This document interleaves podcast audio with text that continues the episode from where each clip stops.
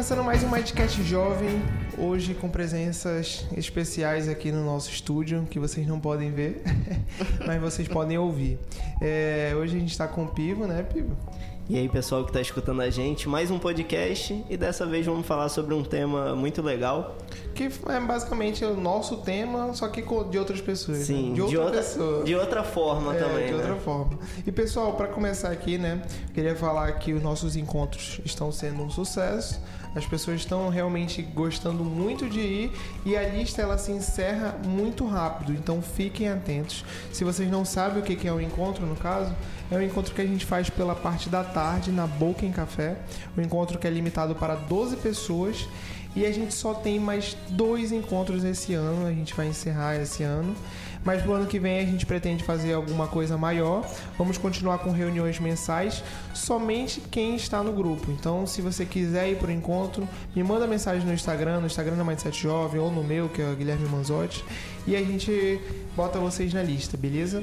Pivo tá gostando muito, né, Pivo, de encontro? Eu tô gostando e tá sendo um sucesso, né? É. O pessoal preenche a lista tão rápido que eu vou ver o grupo já tá cheio. Sorte que eu não preciso botar meu nome na é lista. É e o encontro também, pessoal, é 100% gratuito, né? É a parte de você ir. Então, se você só paga o que você consumir realmente na Boca em Café. E é basicamente isso, dos encontros, né? Mas vamos pro podcast realmente, né? É, queria apresentar a Giovana Mota, é, terapeuta holística, né? Isso. Posso falar mais alguma coisa? É, de falar de todas as funções. Ai, gente, é tanta coisa que eu. Tem, vamos deixar no terapeuta holística, terapeuta integrativa, tem aí mestre reiki, mentora de mulheres, principalmente, né? Que eu acho que hoje é o que eu mais faço, uhum. é mentorar mesmo. Mulheres porque estão mais abertas, né? Sim. Mas qualquer pessoa, né? Homem, mulher, enfim. E estamos aí na busca, né? Tentando não, não nos dar caixinhas, mas é isso. Legal, legal. E pessoal, hoje a gente vai falar sobre um tema, né? Que é dos cinco pilares, né? A gente ainda tem que trazer um podcast sobre cinco pilares, mas se você quiser entender um pouco mais de quais são eles, você pode ver o vídeo no YouTube, onde a gente, o nome do vídeo é cinco pilares, né? É... Hoje a gente vai falar sobre corpo e mente e nesse corpo e mente entra a parte de espiritualidade, energias positivas, energias negativas, é como isso pode influenciar no autoconhecimento. E a Giovana hoje aqui vai entrar com a gente nesse assunto, né? Só pedir primeiramente para você contar um pouco da sua história, como é que foi que você achou, se achou na terapia holística, se achou na sua jornada de autoconhecimento. E a gente traz um pouco para o público hoje, né? Claro. É, eu brinco dizendo que durante muito tempo eu usei a minha história como uma bengala, né? Então toda a questão da separação dos meus pais, eu ter sido criada pelo meu pai, não pela minha mãe, que já é um pouco fora da casinha, né? E tudo isso colaborou, minha dificuldade de relacionamento com meu pai colaborou para que eu me tornasse uma pessoa extremamente difícil de lidar. Né? Então, assim, as pessoas que conviviam comigo viam que eu era uma pessoa difícil, aquele gênio forte, todas aquelas coisinhas que são desafiadoras, né? Mas aí, quando começou a, o início da adolescência, eu comecei a me deparar com uma Giovana depressiva. Né? Então, eu, ali pelo menos aos 10 anos, eu comecei a ter os meus primeiros acessos de depressão da vida. Com 10 anos? Com 10 anos. E eu não fazia ideia do que era, né? Porque, primeiro que na época que a gente tinha 10 anos, quem sabia o que era depressão, né? Ninguém falava sobre isso. Ansiedade, depressão, isso agora que está dando mais, é, está sendo dado mais espaço para essas pessoas. E aí eu fui numa psicóloga nessa, nessa idade mais ou menos e ela fez esse diagnóstico, né? Ela falou, ó, oh, isso é um traço depressivo e tal, tal, tal. E na época o meu pai tinha que meio que se tratar junto comigo. Né? Não, é importante que você se trate junto, porque querendo ou não, gera muitos gatilhos nela e tal. Hoje em dia eu vejo que realmente eu era muito pequena e por, talvez por, pela idade ele precisava participar daquilo. E aí ele meio que se recusou, né? Meu pai é um cara de 60 e poucos anos, então tipo, isso era outra realidade para ele. E aí foi o meu primeiro choque. Foi onde eu vi que eu falei assim, não, eu amo meu pai, eu tenho a minha família comigo, mas eu não posso achar que eu, que eu vou me curar ou ficar boa por causa deles. Com 10 anos. então, tipo assim. Com 10 anos. Com 10 anos, essa chave, a primeira chave virou. Só que assim, é, é desafiador quando você é criança, né? Que eu era criança, não era nem adolescente, pré-adolescente.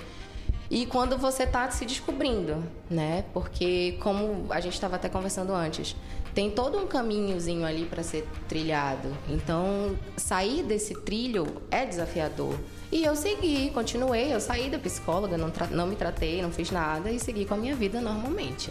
E aí as coisas foram acontecendo, só que eu sempre tinha uma coisa latente de ah, pesquisa, lê, estuda, sabe? Aprende o que é isso, sobre energia, esoterismo, o que é tal coisa. E eu ia estudava, mas aquilo ainda parecia alguma coisa muito distante. Tipo, nossa, não, isso é muito, não é para mim, isso é muito difícil, eu não sou essa pessoa. E aí eu brinco dizendo que o meu marido, ele foi a maior virada de chave da minha vida, né? Porque a gente tá junto há sete anos. E quando eu comecei a me relacionar com ele, eu vi que ele era uma pessoa extremamente positiva. Então, qualquer coisa que acontecia, ele estava pensando no que poderia funcionar, na solução, sabe? E eu tirando aprendizado também, né? Sim, e eu tipo assim, meu Deus, acabou o meu dia, cagou tudo, não dá certo e tal, e ia sempre pro negativo. E ele sempre me chamando de volta, não, olha só, dá para fazer tal coisa, tal coisa, a gente vai fazer assim, vai dar certo, vai dar certo. E aquilo começou, aí foi quando eu comecei a sentir que poderia funcionar, sabe? Sim. Não, é, dá certo o mundo tá acabando, mas a gente pode ser positivo. E aí eu comecei. E aí eu tive a oportunidade de começar a fazer terapia, né? Eu fui atrás de uma terapeuta holística, uhum. não uma terapeuta convencional. Entendi. E comecei a sentir aquilo funcionar para mim. E foi assim, transformador. E eu sempre tive é, a mediunidade, né? É um dos aspectos com, com os quais eu trabalho, a mediunidade, a orientação espiritual porque eu sempre tive esse campo aberto.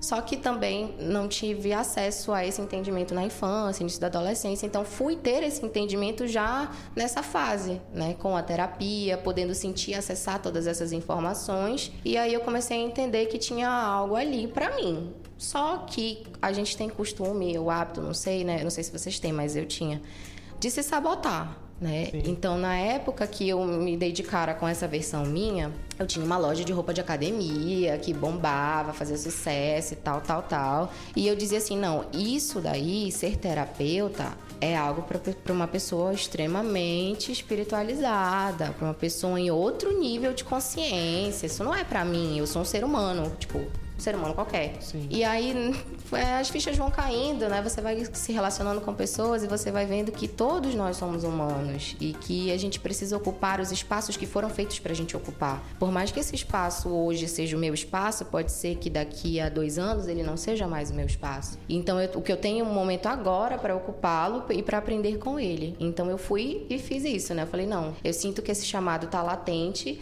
e eu já tinha feito vários cursos porque eu queria aplicar em mim. Então eu já tinha formação, eu já era reikiana, eu já tinha a formação em barras de access, eu já estava ali começando a, a, sentir o chamado do Theta Healing.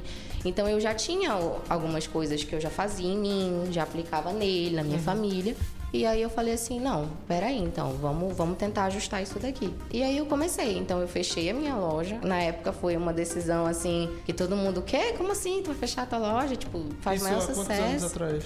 Isso foi em 2018. Ah, entendi. Foi em 2018 para 2019. Uhum. Aí, ah, tu vai fechar a tua loja e tal, mas vende pra caramba. E aquela coisa, né? Às vezes faz super sucesso, mas não é aquele o chamado, né? Não é aquilo que faz sentido. Aí eu compreendo, a gente vive na matéria matéria, eu, eu sempre falo muito sobre a energia do dinheiro, não tenho problema nenhum com isso, né? Sim. Muitas pessoas geram esse tabu, espiritualidade e o dinheiro, mas não. Acho que o dinheiro faz mal? Não, jamais. Não, as pessoas acham ah, que tá. o dinheiro faz mal. Sim, caso. sim, as pessoas têm essa, esse tabu gigantesco sobre isso. Uhum. E a gente vive na matéria, cara. A gente está aqui para prosperar, entendeu? Então, só que as pessoas ou elas vão para um extremo ou elas vão para outro, né? Então, ah, meu Deus, agora eu tô ganhando dinheiro com roupa de academia. Beleza, tá bombando. Por que, que eu vou fechar se eu tô fazendo sucesso, se eu tô ganhando dinheiro. Mas não é isso. Não é isso que faz as coisas fazerem sentido, sabe? É, o dinheiro é consequência. Né? Exatamente. Só que aí tu migra pro outro lado da moeda, né? Isso eu tô falando pela visão do externo, das uhum. pessoas que olham para mim e veem que eu saí da água pro vinho como tu vai ganhar dinheiro com isso? Entendeu? Tipo, vai do, do tô ganhando dinheiro para como que tu vai ganhar dinheiro, né? E aí eu falei exatamente o que você falou. Não, dinheiro vai ser consequência. Eu sei que não vai ser hoje, amanhã, que eu vou lotar a minha agenda, que vai dar certo, mas o meu objetivo aqui é ajudar as pessoas. Como num dia eu precisei ser ajudada e eu pude ser acolhida, né? Porque eu senti que isso realmente transformou a minha vida. Então eu saí de uma Giovana que era tóxica, que reclamava, que julgava as pessoas, que não sabia acolher as pessoas, para uma Giovana humana, humana. Isso, a espiritualidade me ofereceu isso, autoconhecimento, na verdade, me ofereceu isso, sabe? Olhar para o outro e saber acolher e, e, dar alento àquela pessoa como eu precisei. Então eu saí literalmente da água pro vinho e hoje eu tô aqui fluindo, muito de boa, muito tranquila, muito satisfeita também de ter feito o que eu fiz, né? Porque foi não foi fácil, mas não precisa ser difícil. Tudo é a forma como a gente visualiza. Se a gente está aprendendo, crescendo e se desafiando, tá incrível. É difícil, sim, mas pô, se a gente a forma que a gente lida, né, que muda Exatamente. esse conceito do difícil e do fácil, né?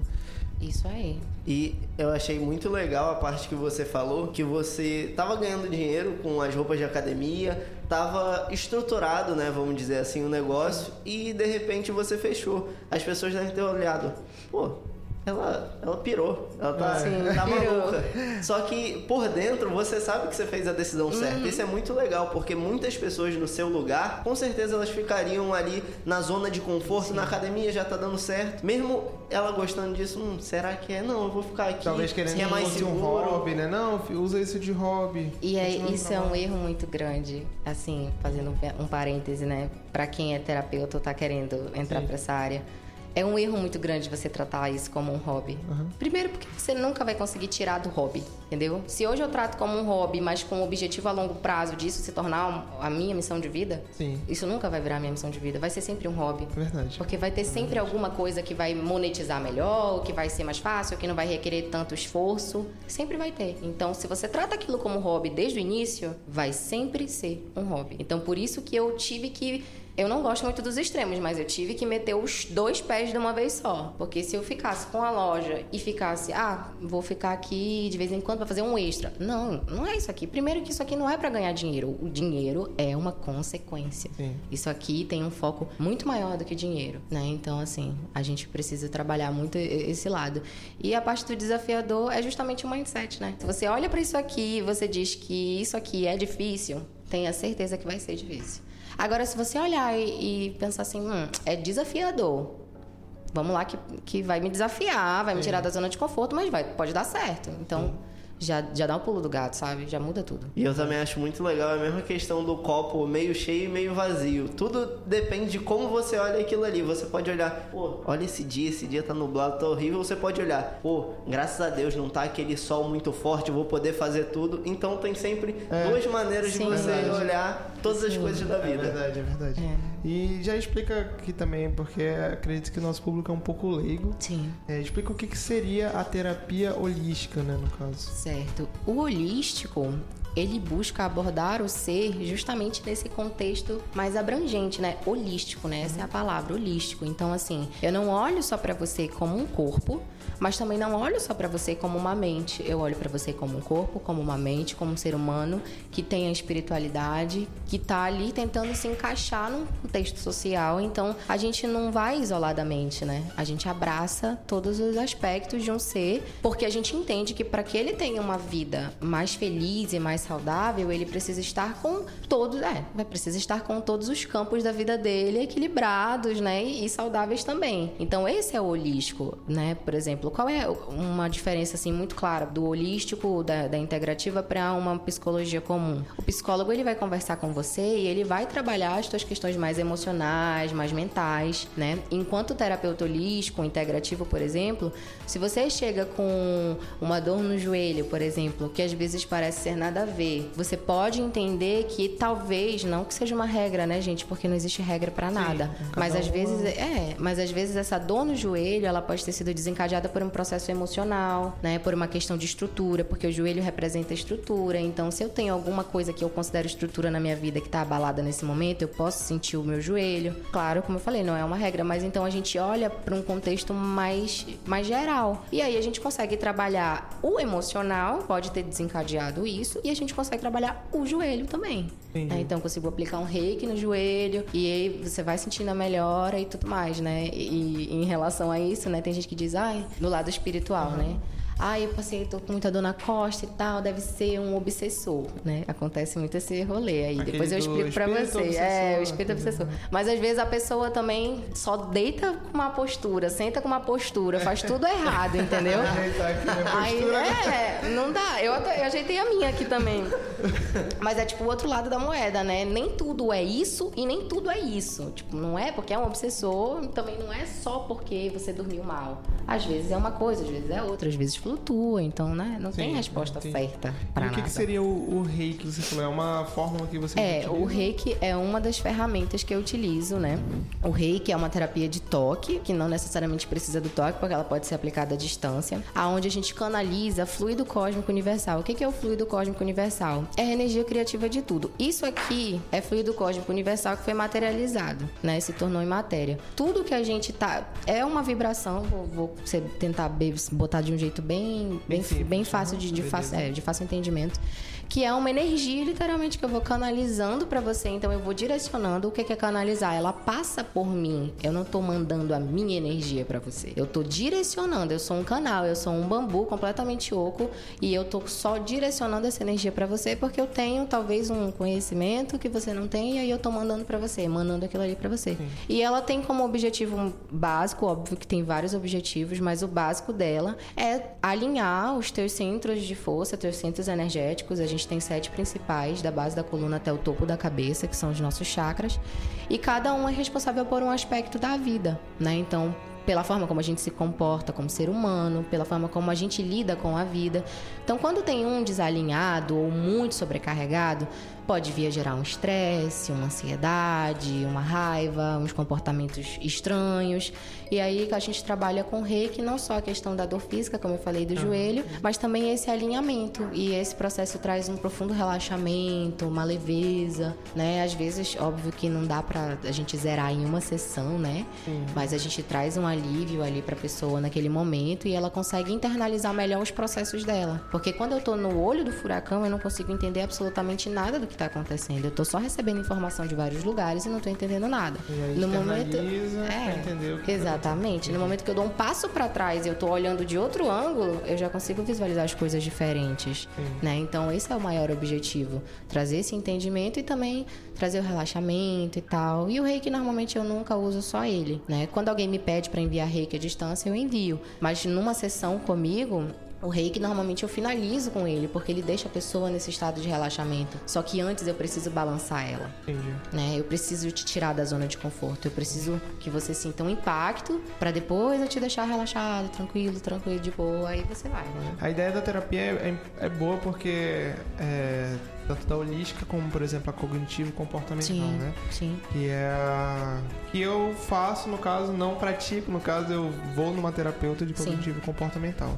E ela sempre fala que a gente tem que ver da parte externa. Então, quando a gente chega com um problema lá, a gente fala, nossa, foi assim, assim, assim, assim. E ela fala pra mim bem assim, é, mas você já tentou ver de fora? Você já viu que talvez não seja isso que você tá presupondo? E aí ela começa a fazer a gente pensar, né, realmente, e aí externaliza. E aí a gente pode utilizar isso pra qualquer momento, porque quando a gente empreende, por exemplo, né? Quando a gente empreende, a gente tá focado aqui, focado aqui, focado aqui, focado aqui.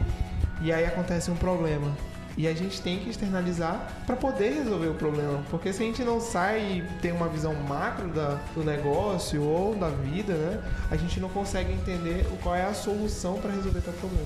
Então ele se encaixa né, perfeitamente na, na, na nossa vida, né? Exatamente. Caraca, o- não, não, é que eu vou até falar. Hoje eu tô aqui mais um pouco calado que eu tô recebendo uma, uma aula, né? Uma, uma palestra ao vivo que eu tô entendendo, porque eu, eu sou um leigo nesse assunto e eu tô aqui só recebendo informação e eu tô, meu Deus, como é que eu não. Eu não sabia que isso existia. É. Tipo, sabe quando você sabe que existe, mas você também assim.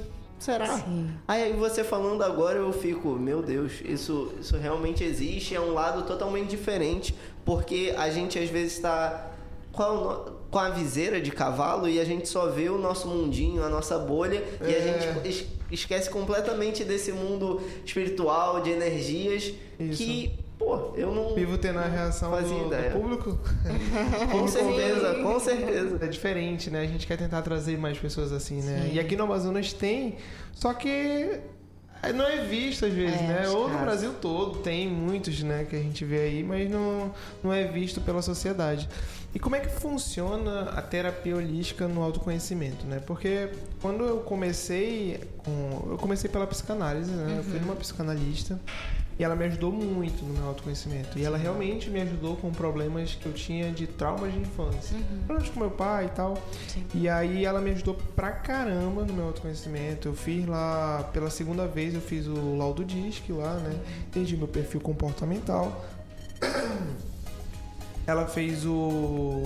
avaliou meus autossabotadores, né? Perfeccionista. Eu era é, muito alerta, né, com as coisas. E aí lá eu comecei a minha jornada. Eu já sabia o que que era, já buscava, mas eu acho que lá eu comecei realmente a minha jornada, eu comecei a me entender. Hoje eu vou numa terapeuta de cognitivo comportamental e continuo. Eu sempre falo que a terapia ela é algo tão importante para a nossa jornada de autoconhecimento, porque às vezes a gente não consegue entender sozinho, a gente não consegue nos entender, né? A gente fica tudo uma, uma mentalidade tudo bagunçada e o terapeuta ele geralmente ele ajuda a desembaralhar toda a nossa mente. Exatamente. E aí como é que funciona hoje a holística no autoconhecimento? Vocês têm algum processo lá que a pessoa vai se descobrindo realmente pela fala ou pela energia? Como é que é? Total. Olha só, imagina que tu tens a tua vida hoje da forma como ela é.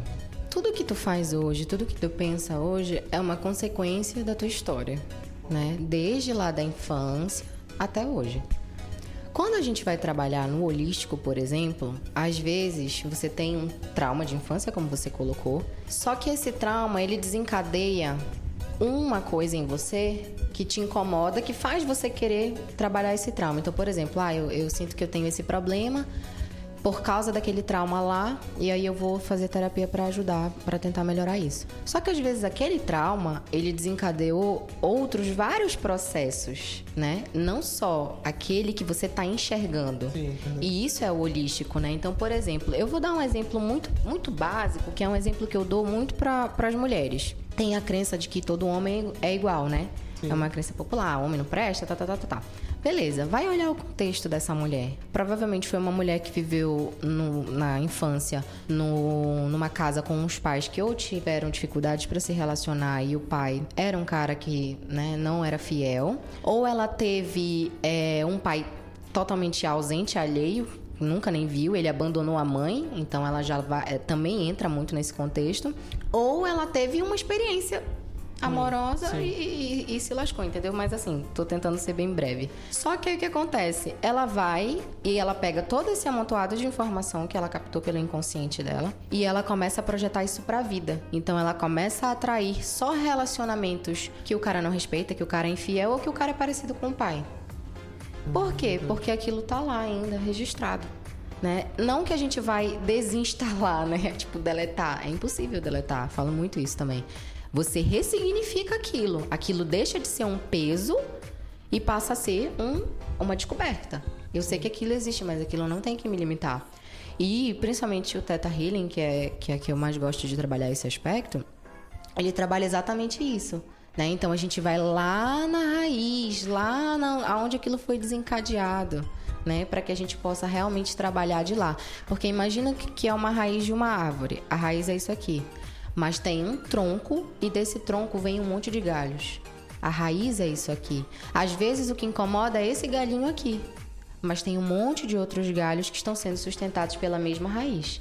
Se eu trabalhar só o galho, vai continuar todos os outros galhos a, a estar lá. sim, sim. Então, se eu trabalhar a raiz, eu consigo mexer em todos os galhos. Numa, entender numa é porrada só. problema, né? Exatamente. Então é isso. Tem muita relação, a forma como eu conduzo tem um pouco dessa parte da, do contexto da psicologia, digamos assim. Porque eu não gosto de fazer trabalho só inconsciente. Então eu não vou chegar aqui com um pivo e falar pra ele, fecha os olhos e tal, tal, tal, começar a fazer. Não. Eu vou perguntar pra ele o que ele tá sentindo, como ele tá, o que que aconteceu, o que fez ele estar aqui. E aí, nesse processo, eu já vou começar a fazer umas perguntas que vão deixar ele incomodado. Né? Que vão deixar ele meio, opa, ela tá, ela tá cavucando em coisa que não era pra ser, Sim, entendeu? uhum. E aí depois que eu fizer isso, que eu já colocar essa pulguinha atrás da orelha dele, aí eu vou começar a parte inconsciente. Porque não faz, sen- não faz sentido também eu só chegar e fazer o inconsciente e ele não entender que processo ele viveu ali. Tem semelhança com a parte de- da hipnose, porque a hipnose mexe, né? Sim, tem total semelhança. Eu digo muito que o teto é quase uma hipnose, né? Porque você acessa camadas e tal, tem toda uma condução, é uma meditação guiada. Então acaba que não é uma hipnose, né? Eu não vou, nem posso falar que é uma hipnose, porque vai que um hipnoterapeuta aí diz, não é hipnose, não é nada." Não, não é uma hipnose, mas é um processo também de hipnose, né? Porque eu preciso te deixar naquele estado. Imagina, a frequência teta é uma onda cerebral que a gente acessa quando está entrando em estado de sono profundo e despertando de um sono profundo. Então é onde o nosso inconsciente está mais acessível. Então, para você chegar nesse estado, você tem que, não, não vou fechar os olhos e ele já vai estar no inconsciente. Não, eu tenho que levar ele até lá. Como é que funciona pra pessoa entender do inconsciente, né? Como é, o que, que é feito pra ela dar informações? Como é que você conversa com o inconsciente dela? Dá uma explicação breve, assim, resumida aqui. Pelo amor de A Deus. gente a pergunta dele é tipo assim, aí ele quer que eu dê uma resposta breve. Olha, tá, vamos lá. Como que eu converso? É muito boa essa pergunta, inclusive. Olha, interessante. Não, olha só. Teu inconsciente, ele tá lá ativo. Como eu falei, a gente não deleta, né? A gente só ressignifica. O que que, o que que o teu inconsciente faz? Toda memória traumática, tudo que te bloqueia ou, ou algum acontecimento na tua vida que foi muito traumático, te machucou, enfim, mexeu contigo, ele vai simplesmente esconder. Ele vai varrer pra debaixo do tapete. Por quê? Porque a gente não tem, a gente não tem como deletar. A gente não tem isso na gente. Não tem um botão que a gente delete. Só que ele não quer que tu acesse aquilo. Ele não quer que tu viva naquele sofrimento, naquela tristeza. Né? Então o que, que ele faz? Ele pega um tapetão e ele varre tudo para lá para debaixo. Esse é o teu inconsciente. É tudo que tá registrado, mas o teu consciente não vê. Ou às vezes o teu consciente já acha até que já já resolveu, já curou, já passou. Como eu acesso isso? Com o Teta Healing a gente já to- tem toda essa condução, né? Uma meditação. E aí depois que você entra nesse estado, você acessa. E eu tô lá só pra fazer as perguntas e te ajudar a chegar lá. Entendi. Entende? Mas fica mais fácil pra você enxergar e visualizar o que aquilo que aquilo que você não consegue fazer quando você tá consciente aqui falando. A gente tá agora numa frequência totalmente diferente da teta, porque a gente tá falando, a gente tá prestando atenção, a gente tá vendo. No teta não. Tu tá numa frequência completamente relaxado, completamente pra dentro, voltado pra dentro. Então, quando eu faço uma pergunta pra ti agora, Vou fazer uma pergunta. Vou aproveitar a tua vulnerabilidade, aquela né? nossa terapeuta aproveitando a vulnerabilidade da pessoa. Não, mas eu te vi postar sobre procrastinação, Sim. né? Você já parou pra pensar que a sua procrastinação, ela é um resultado do seu perfeccionismo? Porque se eu não fizer perfeito, não presta. Então é melhor que eu não faça. Sim. Eu deixo pra depois, pra amanhã, pra depois de amanhã, pra daqui a uma semana, porque no fundo, no fundo eu sei que a perfeição é inexistente, pode ser que dê errado. Então eu evito, porque eu me cobro um perfeccionismo que talvez eu acho que eu não consigo atingir. Então eu prefiro não fazer. E aí eu procrastino. Eu vou deixando pra depois e empurrando com a barriga. Eu tô te perguntando isso agora, talvez você por já estar acostumado com, com isso e já tá se trabalhando, você consiga instalar com mais Sim, facilidade. sim. uhum. Mas se eu te perguntasse isso, você em teta, ia ser muito mais fácil de você visualizar. Porque você ia conseguir ver que quando você tá fazendo tal coisa X, você se cobra essa atitude e aí isso gera um afastamento pra algo que você tem que cumprir, alguma meta que você tem que bater. Óbvio que não é uma resposta absoluta, como eu falei, né? Mas pode ser que seja o teu caso. Sim, sim. E aí, se ressoar pra ti, se fizer sentido, você já vira essa chave. Sim, assim é com o teu inconsciente. Sim, aí, essa parte do, do- da procrastinação é algo que eu lidei na, na psicanálise, né? Sim. Porque eu, eu ia e eu, eu entendia sobre estar mais focado, o que, que eu precisava. Eu, eu tinha problema com o celular, eu tinha problema com procrastinação. E aí eu comecei a utilizar de técnicas para eu parar de procrastinar. Ela também, na época, ela usava florais de Bach. É, eu me esqueci o nome Maravilhoso. da, da- Como é que se fala? Floral. flo- a técnica dos florais tem algum nome? É, é uma terapia floral mesmo, É. esse nome, floral de bar. E aí, porque no caso ela era contra. é, contra não, ela só não, não, Não era adorava de. não era a favor dos remédios controlados passados por psiquiatras. Perfeita. Lógico que são necessários em muitos casos, mas ela acha que em alguns casos não eram. E aí eu comecei a usar os florais de Bach, né? E aí tinha um floral que era pra foco. E realmente, não sei se é questão de. Se eu não acreditasse, talvez não funcionasse, mas como eu acreditava, na, pelo menos na época, né? Eu acredito até hoje, na real, é, funcionou para mim. Me ajudou a ter mais foco. Ela falou que eu era muito perfeccionista, mas ao longo da terapia eu fui diminuindo a quantidade de. Porque era de 0 a 10, né? Sim. Eu diminuí a quantidade de que eu era perfeccionista comigo mesmo. Com certeza. Mas ela falou: ó, oh, se você não continuar, é um tratamento com você mesmo, né? Você se lidando com a sua procrastinação, você vai voltar à estaca 10 do perfeccionismo. E aí não tem, lógico que a gente não pode ser zero, né, perfeccionista, que daí a gente não liga para nada, mas a gente também 10. não pode ser 10. Então Exatamente. a gente sempre fica numa linha, uma corda bamba de equilíbrio, né? Sim. Né? E aí, mas eu melhorei bastante, né? Tanto que eu me senti no, no lugar onde eu conseguia falar sobre parar de procrastinar uhum. para as pessoas. Então passei técnica. E a primeira dica que eu dou até no vídeo, né? É você se reconhecer. Então é reconhecer que você é é, procrastinador, é reconhecer que você não está sendo produtivo uhum. e entender de fora o porquê disso, né? E aí é a primeira dica que eu dou, já dando spoiler pro vídeo, o resto vocês vão ter que ver lá no vídeo. Mas é, cara, sensacional isso que você falou, porque realmente era algo que eu tinha no passado. Né? Sim. Então já fui analisado aqui. Não, Vamos é, analisar ela... o pivo agora.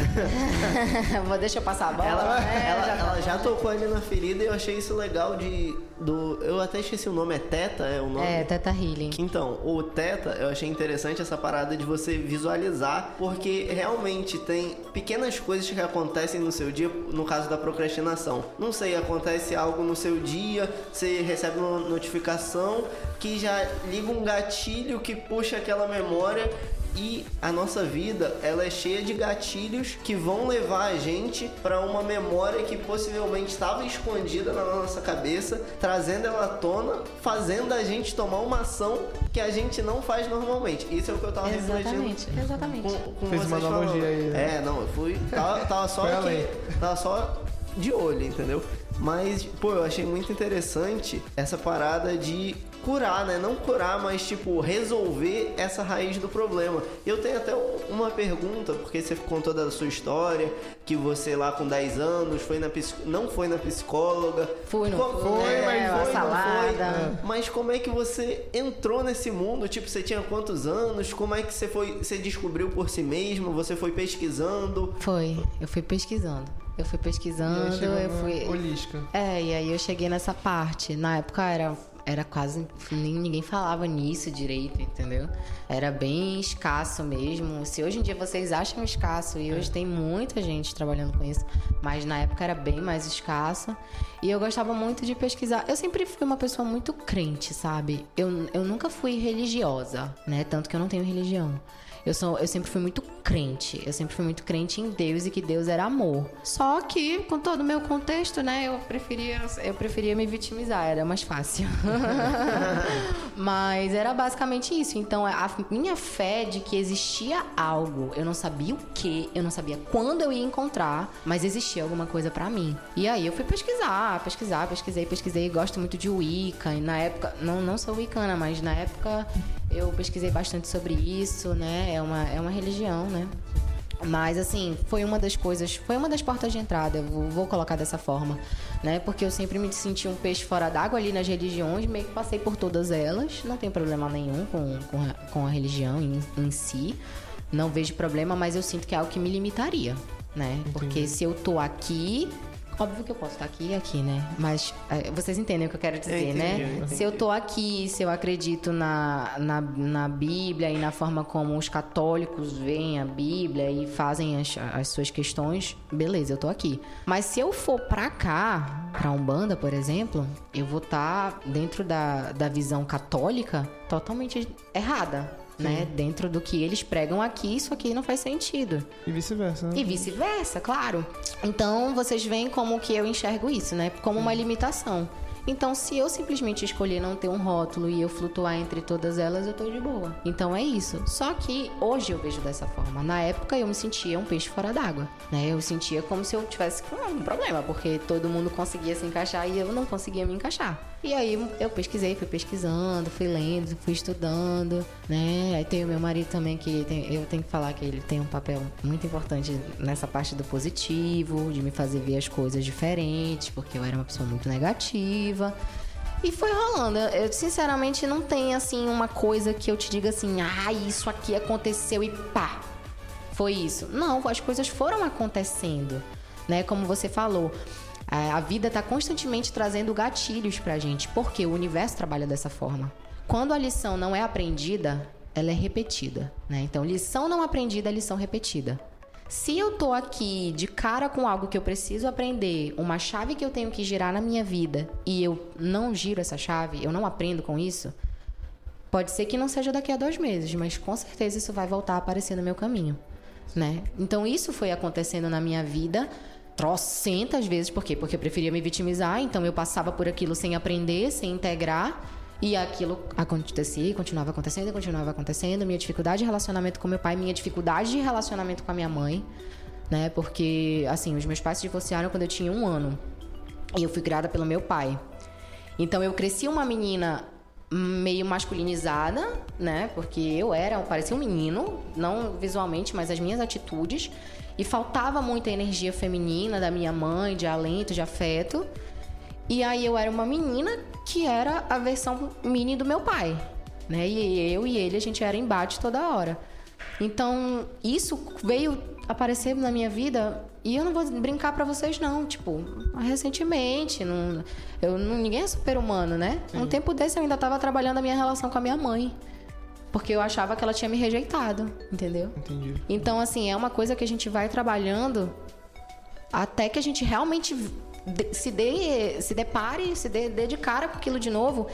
Só que a gente vai olhar para aquilo diferente de todas as outras vezes.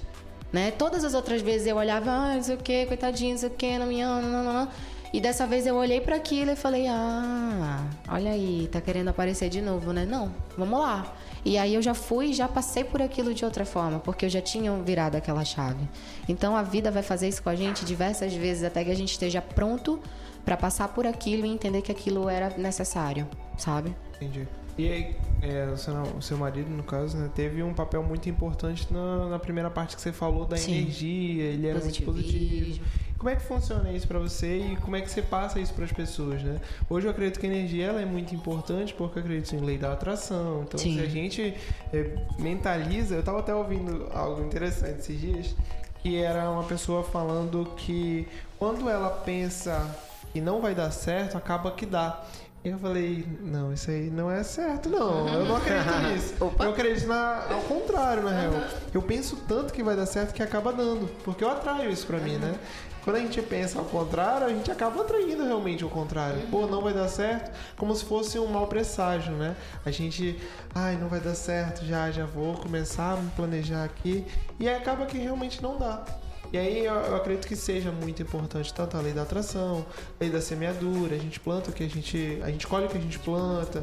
Como é que funciona e como é que você tenta passar isso para as pessoas? De quanto a energia é importante? Eu tento passar isso para as pessoas.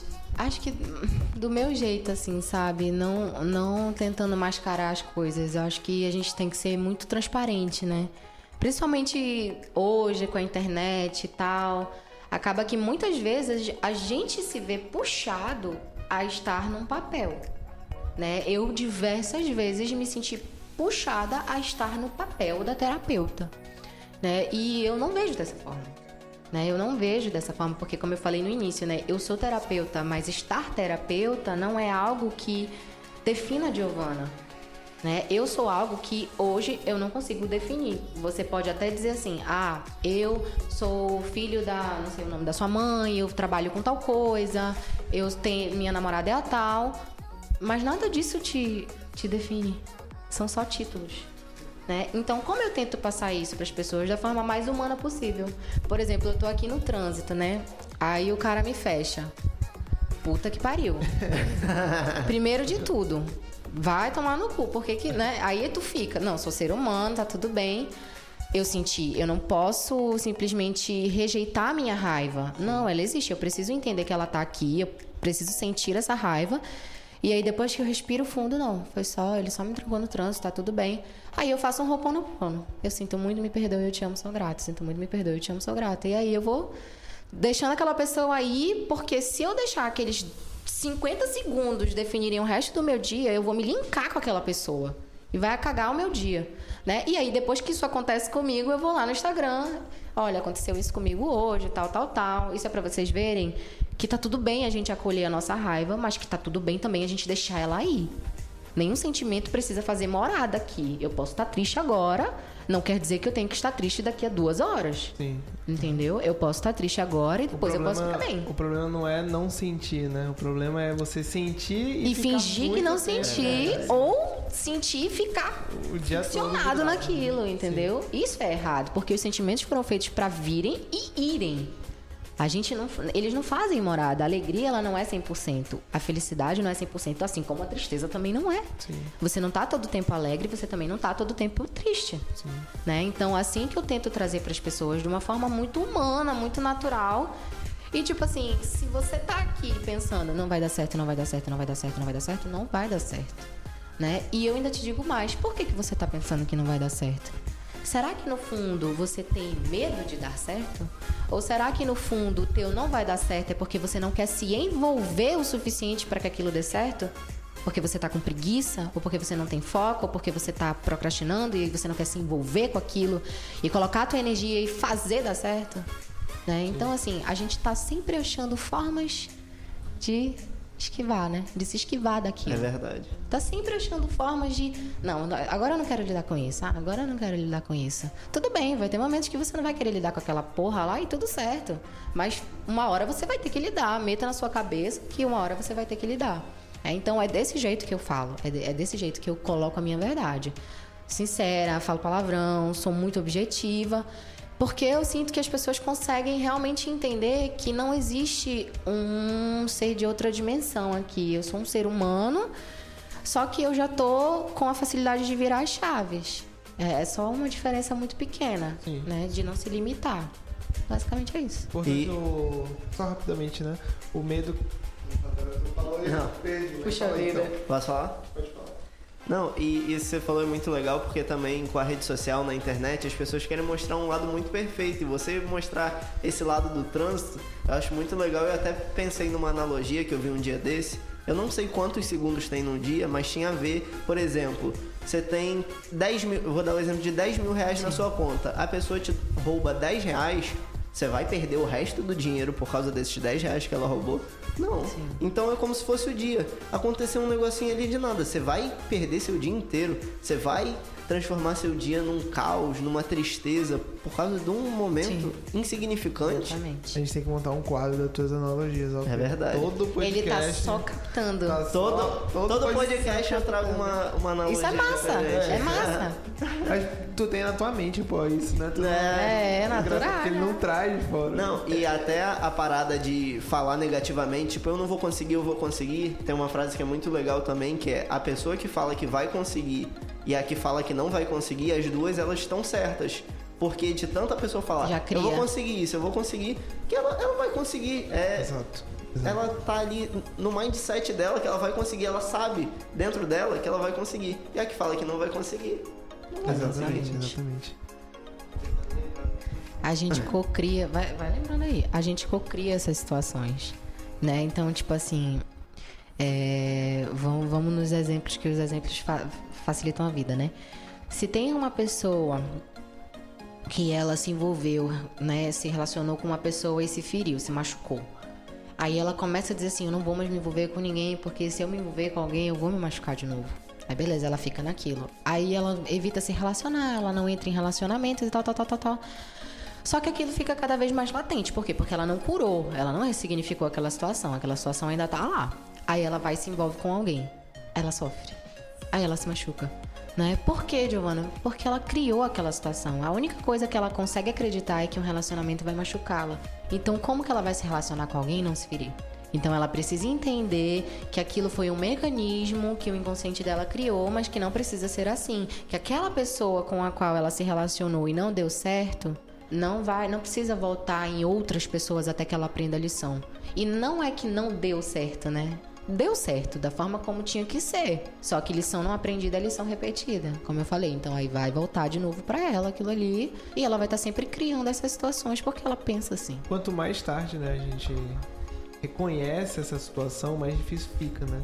Isso tento passar hoje, né, para os jovens também, que é questão de, ah, você entrar na sua jornada de autoconhecimento. Quando você entra tão cedo, é difícil, mas voltando até o termo que você usou, é difícil, mas é difícil a forma que você lida. Porque quando a gente vai meio que criando raízes, né? E vai ficando um pouco mais velho, e aí vai deixando o tempo passar, não, depois eu faço, depois eu reconheço, depois eu vou pra terapia, depois eu faço isso, vai se tornando um pouco mais difícil para você começar o seu processo, né? E aí quando você falou, precisa reconhecer, vai ser hoje, vai ser depois, vai ser mais tarde. Então, quanto mais rápido eu reconheço, eu lido isso comigo mesmo, né? Quanto mais rápido eu reconheço, mais fácil fácil ou e mais rápido eu saio desse problema. Não deixo esse problema me levar para outros problemas, porque às vezes um problema é tão pequeno que a gente deixa de resolver que ele vai se tornando, como você falou, vem é dos galhos, né? Uhum. Vai criando vários galhos e aí vai criando diversos problemas também.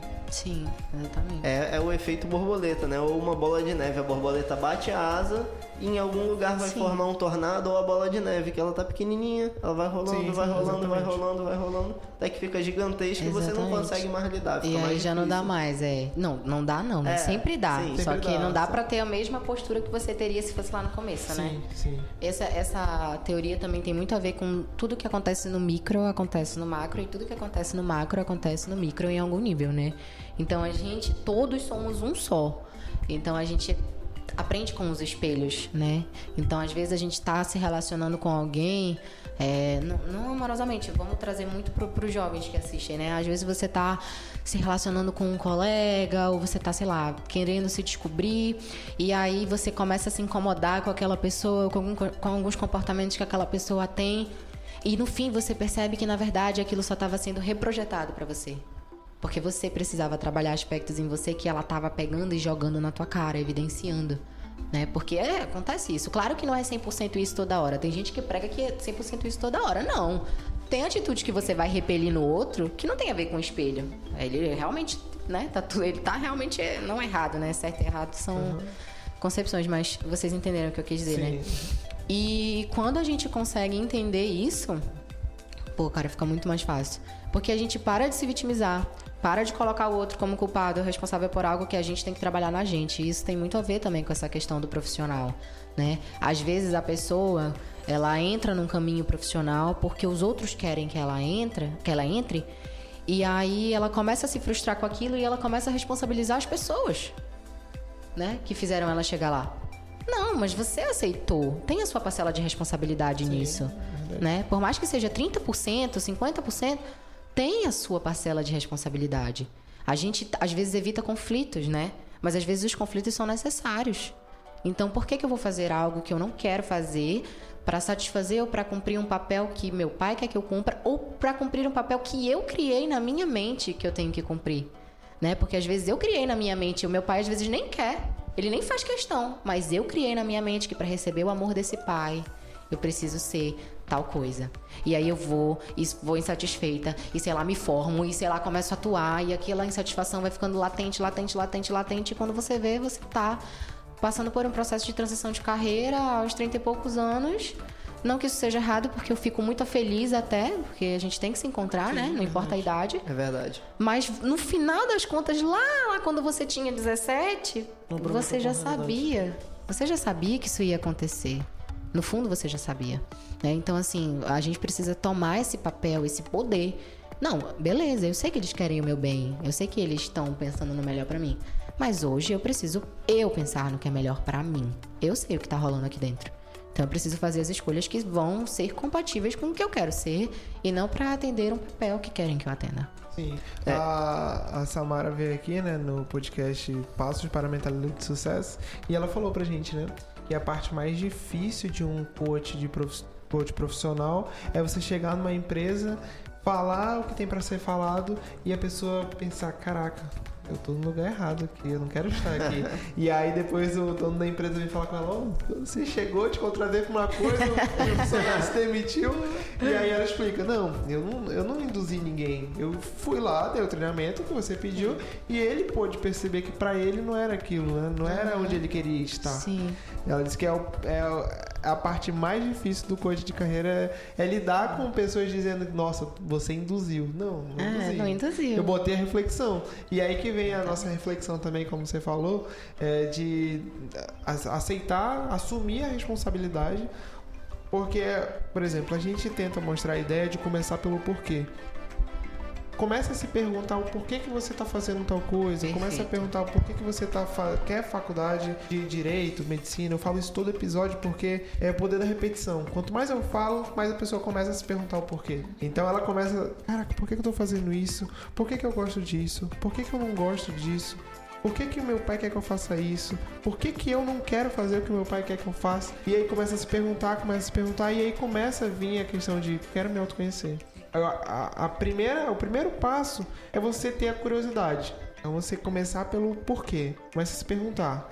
E aí que você vai vindo entendendo que você precisa da jornada de autoconhecimento. Lógico, tem um todo o começo, pelo porquê, é, reconhecer a fase que você está, é, reconhecer o ambiente que você está, se você tem um ambiente negativo, reconhecer que ele é um ambiente negativo, é, tentar transformar ou sair desse ambiente para tornar um ambiente positivo para você. Então a, a jornada ela é um pouco longa, eu acredito que nós cinco que estamos aqui no estúdio estamos na nossa jornada, só que em fases diferentes da nossa vida. Sim. E essa jornada nunca acaba. Nunca vai acabar. Nunca acaba. Porque a gente tá mudando e a gente tá se reconhecendo e a gente tá reciclando e às vezes eu deixo de ser uma coisa que depois eu volto a ser, eu volto a gostar daquilo, e fico anos sem gostar e depois volto a gostar. E a gente tá sempre nessa movimentação. E essa é a parte legal, né? Eu, eu vejo como algo legal. Tipo, muita gente acha inconstância, né? Óbvio que ninguém vai ficar mudando da água pro vinho todo dia, né? A gente tem que ter uma leve coerência. Mas isso é bom, isso é importante, porque isso te sacode, te tira da zona de conforto, faz você questionar. O, o questionamento, tá aí, foi uma das coisas que foram muito importantes pra mim. Porque eu entender que poderia haver um porquê ou, ou outra explicação e eu questionar onde é que estava isso e eu ir pesquisar, e estudar e ler e, e mergulhar foi de fato uma forma de questionar toda a realidade que eu vivia, né? Porque eu vivia uma realidade e hoje eu vivo outra completamente diferente. Não dá? Não dá. Não dá pra gente comparar a realidade que eu vivia pra realidade que eu vivo hoje e o contexto, né? Sim. Questão familiar e tal. Pro contexto que eu vivo hoje é completamente diferente. Então, se eu nunca tivesse feito esse passo de questionar o porquê, ou enfim, os questionamentos básicos da vida, eu talvez ainda estivesse lá parada no mesmo lugar. Mas a gente sempre sabe, no fundo, no fundo, que tem alguma coisa a mais, né? Sim. Isso é verdade. Eu acho que no fundo toda pessoa sabe mais ou menos ali o que ela quer. Só que eu acho que por medo, por pressão dos pais muitas Insegurança. vezes, insegurança, ela não nem tenta fazer aquilo, ela fala: "Não, eu vou ficar aqui mesmo.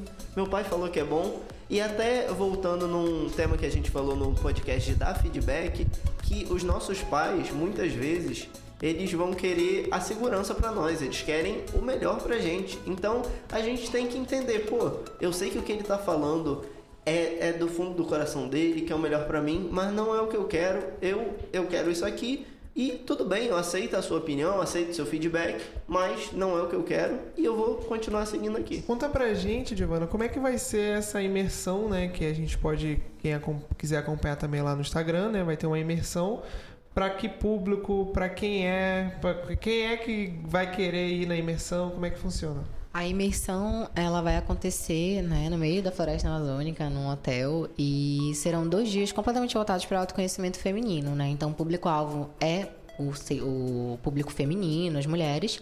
E qual é o maior objetivo né, dessa imersão? Fazer com que aquela mulher ela se depare com tudo que está impedindo de verdade ela de se enxergar como mulher, né? Porque às vezes a gente se dá muitos títulos, como eu já até falei aqui no início, e a mulher principalmente porque não que isso não seja facilmente aplicado para os homens, mas a mulher ela ocupa muitos papéis, né? Então ela é a mãe, ela é a dona de casa, ela é a companheira, porque ela tem que ser a esposa, ela é a profissional, que também é muito cobrada hoje em dia por ter uma carreira de sucesso e tal, tal, tal.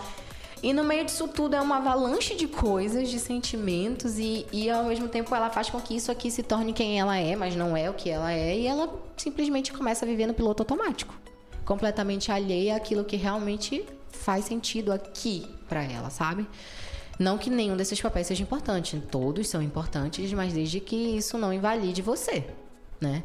Então, esse é o maior objetivo: que a mulher possa se resgatar e possa se reconhecer merecedora, capaz, boa, suficiente, sabe? Quantas mulheres não se sentem dessa forma? Quantos homens também não se sentem dessa forma, né?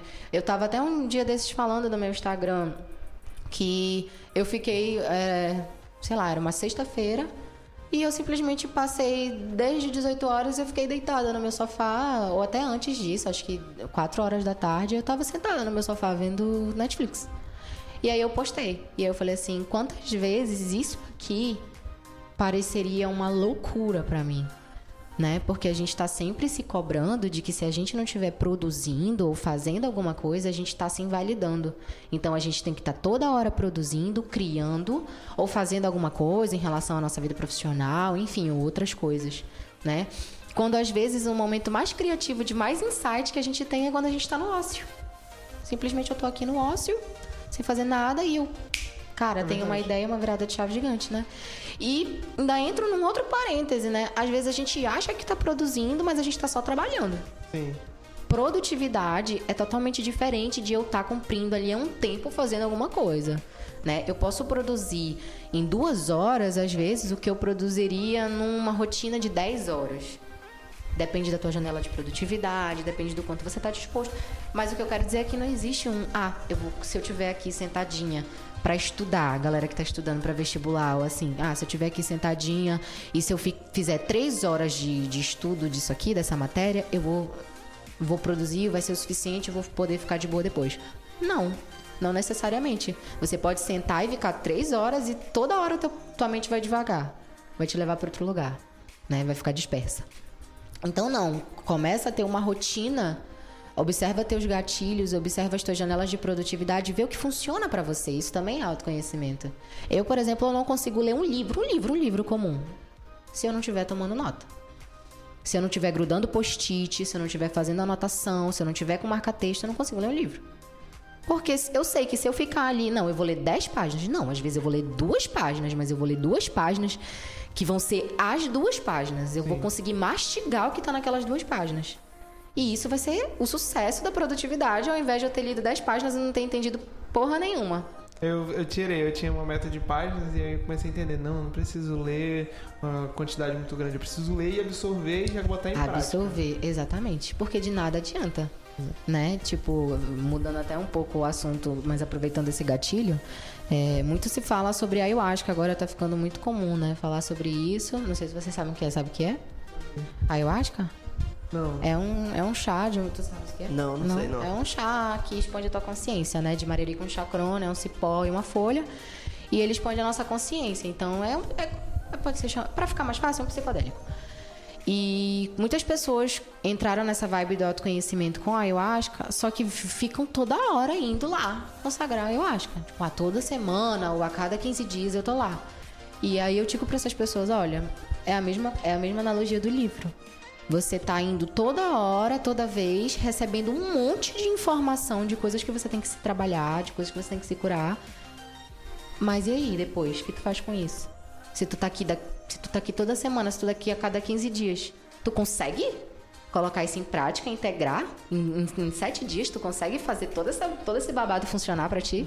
Não dá, né? Então eu preciso de mais tempo. Se eu consagro essa, a força hoje e eu vou ter os acessos que eu preciso acessar, do que eu preciso trabalhar, do que eu preciso me curar, eu vou precisar, sei lá, de um mês ou mais para conseguir aplicar isso para minha vida. Não é uma coisa que vai ser rápida. Né? Tem que ter disciplina. Né? O povo endeusa muito, ou sei lá, a, a coisa do espiritualizado, que é super fluido. Não, não é assim. Isso daí é positividade tóxica. As coisas não são assim. Tem que ter energia nossa, tem que ter disciplina, determinação, tem que ter querer. Tudo bem, você vai ter seus dias ruins, você vai precisar de pausas, você vai ter baixas, vai ter. Mas você não pode se entregar. Entendeu? Um dia desse postei numa caixinha, ah, como que faz pra. Eu não me lembro a pergunta agora, mas eu lembro que eu respondi o seguinte: vocês acham que é tudo muito flor? E não é assim. Você tem que escolher quem você quer alimentar hoje. Se você quer alimentar a sua melhor versão, aquela que tem bons hábitos, bons costumes, que quer fazer coisas boas para você, ou você pode alimentar a sua versão ruim. que é preguiçosa, que é procrastinadora, que quer ficar na cama, que quer, ver, quer ficar vendo TV. E tudo bem alimentar essa versão. Só que você tem que amanhã alimentar essa daqui, tá entendendo? Porque não dá pra ficar pender pra um lado a balança. Então, assim é a vida. Se eu tô aqui, eu tô me envolvendo em me trabalhar e ser um ser humano melhor, eu preciso realmente me envolver com isso. Não é uma coisa de sete dias. Ah, vou receber um monte de informação aqui que eu preciso me melhorar e daqui a sete dias eu volto e eu já vou estar plena para receber um monte de outras informações. Não é assim. Vai ser só um excesso de informação Obesidade que a mental. pessoa não vai... Como se a gente tivesse um armazenamento de computador, né? É. Vai botando cada página. Não, tem que botar em Exatamente. É- prática. Tem até outra analogia que é na questão de. Vamos dizer que é um estudo, né? Que a pessoa tá indo lá se aprimorar e ganhando conhecimento. Só que ela não vai aplicar. Então é como se fosse um caiaque. No caiaque você precisa remar de um lado e de outro. Você precisa estudar e praticar. Se a pessoa ficar só estudando, ela vai Fica ficar em rodando em círculo, É. círculo, círculo e Tem que não ter vai a energia lugar de nenhum. ação. Nada funciona se não tiver energia de ação. Você pode ser a pessoa com maior entendimento do mundo, uma pessoa hiper entendida de diversos assuntos. Se você não exercita, se você não coloca em prática, se você não traz energia de ação para aquilo, de nada serve. De nada serve. De verdade. O poder da ação, né? Também. É, o Pegar- poder- Pegar uma ação, fazer. Porque quando a gente recebe muita informação, a gente quer fazer todas as ações juntas, né? Mas aí tem que vir uma, vem outra. É, vem uma, aí vem as duas juntas, aí depois vem as três juntas e aí sim, vai. Você É, vai quais são os dias da imersão? A, a imersão vai acontecer no dia 27 e no dia 28 de novembro, né? O grupo exclusivo para mulheres. E já estamos nas nossas últimas quatro vagas, né? Então, É, então corram. então É, quem se ainda quiser... tiver- Até É, o não sabemos se quando lançar o podcast já vai ter É, acabado. já vai ter acabado, mas assim, tudo pode acontecer. Se for para ser seu, mentalize. será? Vai ser minha vaga. Quantas vezes isso já aconteceu, né? A gente quer muito, não, vai dar certo, vai ser minha, vai ser minha, vai lá e alguém desmarca. Acontece na minha agenda às vezes, né? A, a paciente, não, eu preciso muito, eu quero muito, muito, muito, muito, eu não tenho mais vaga. Aí alguém, ah, dá pra gente remarcar? Aí, ah, olha, surgiu uma vaga. É minha, eu sabia, era você, eu queria muito essa vaga. E é assim mesmo, então vai, vai na fé. Aí, então, então mentalizem. Qual, qual é o seu Instagram, Giovana? O meu Instagram é arroba Giovana, D-I-O-V-H-A-N-A, M no final de mota. Beleza. Tá na descrição também, a gente vai deixar. Tem algum outro Instagram que- Não, do- não. da imersão? Não, beleza. Não, esse aí é o que rola tudo. Beleza. Tem a Giovana terapeuta, a Giovana dona de casa, a Giovana esposa, a Giovana Giovana, tá tudo, Beleza. todo mundo lá. Todas as Beleza, Giovanas. Então, então é isso, galera. É, quem quiser, o público feminino, né? Quem quiser entrar na imersão, chama a Giovana no Instagram ou tenta falar com a gente, que a gente já passa vocês pro Instagram dela. E quem quiser ir voltando aí pra primeira coisa que eu falei do encontro, fale com a gente. Nós temos mais dois encontros, então se você quiser ir, fale antes, porque as vagas acabam também muito rápido. Sim. É isso, galera. Valeu. Até a próxima. Valeu. Valeu, gratidão.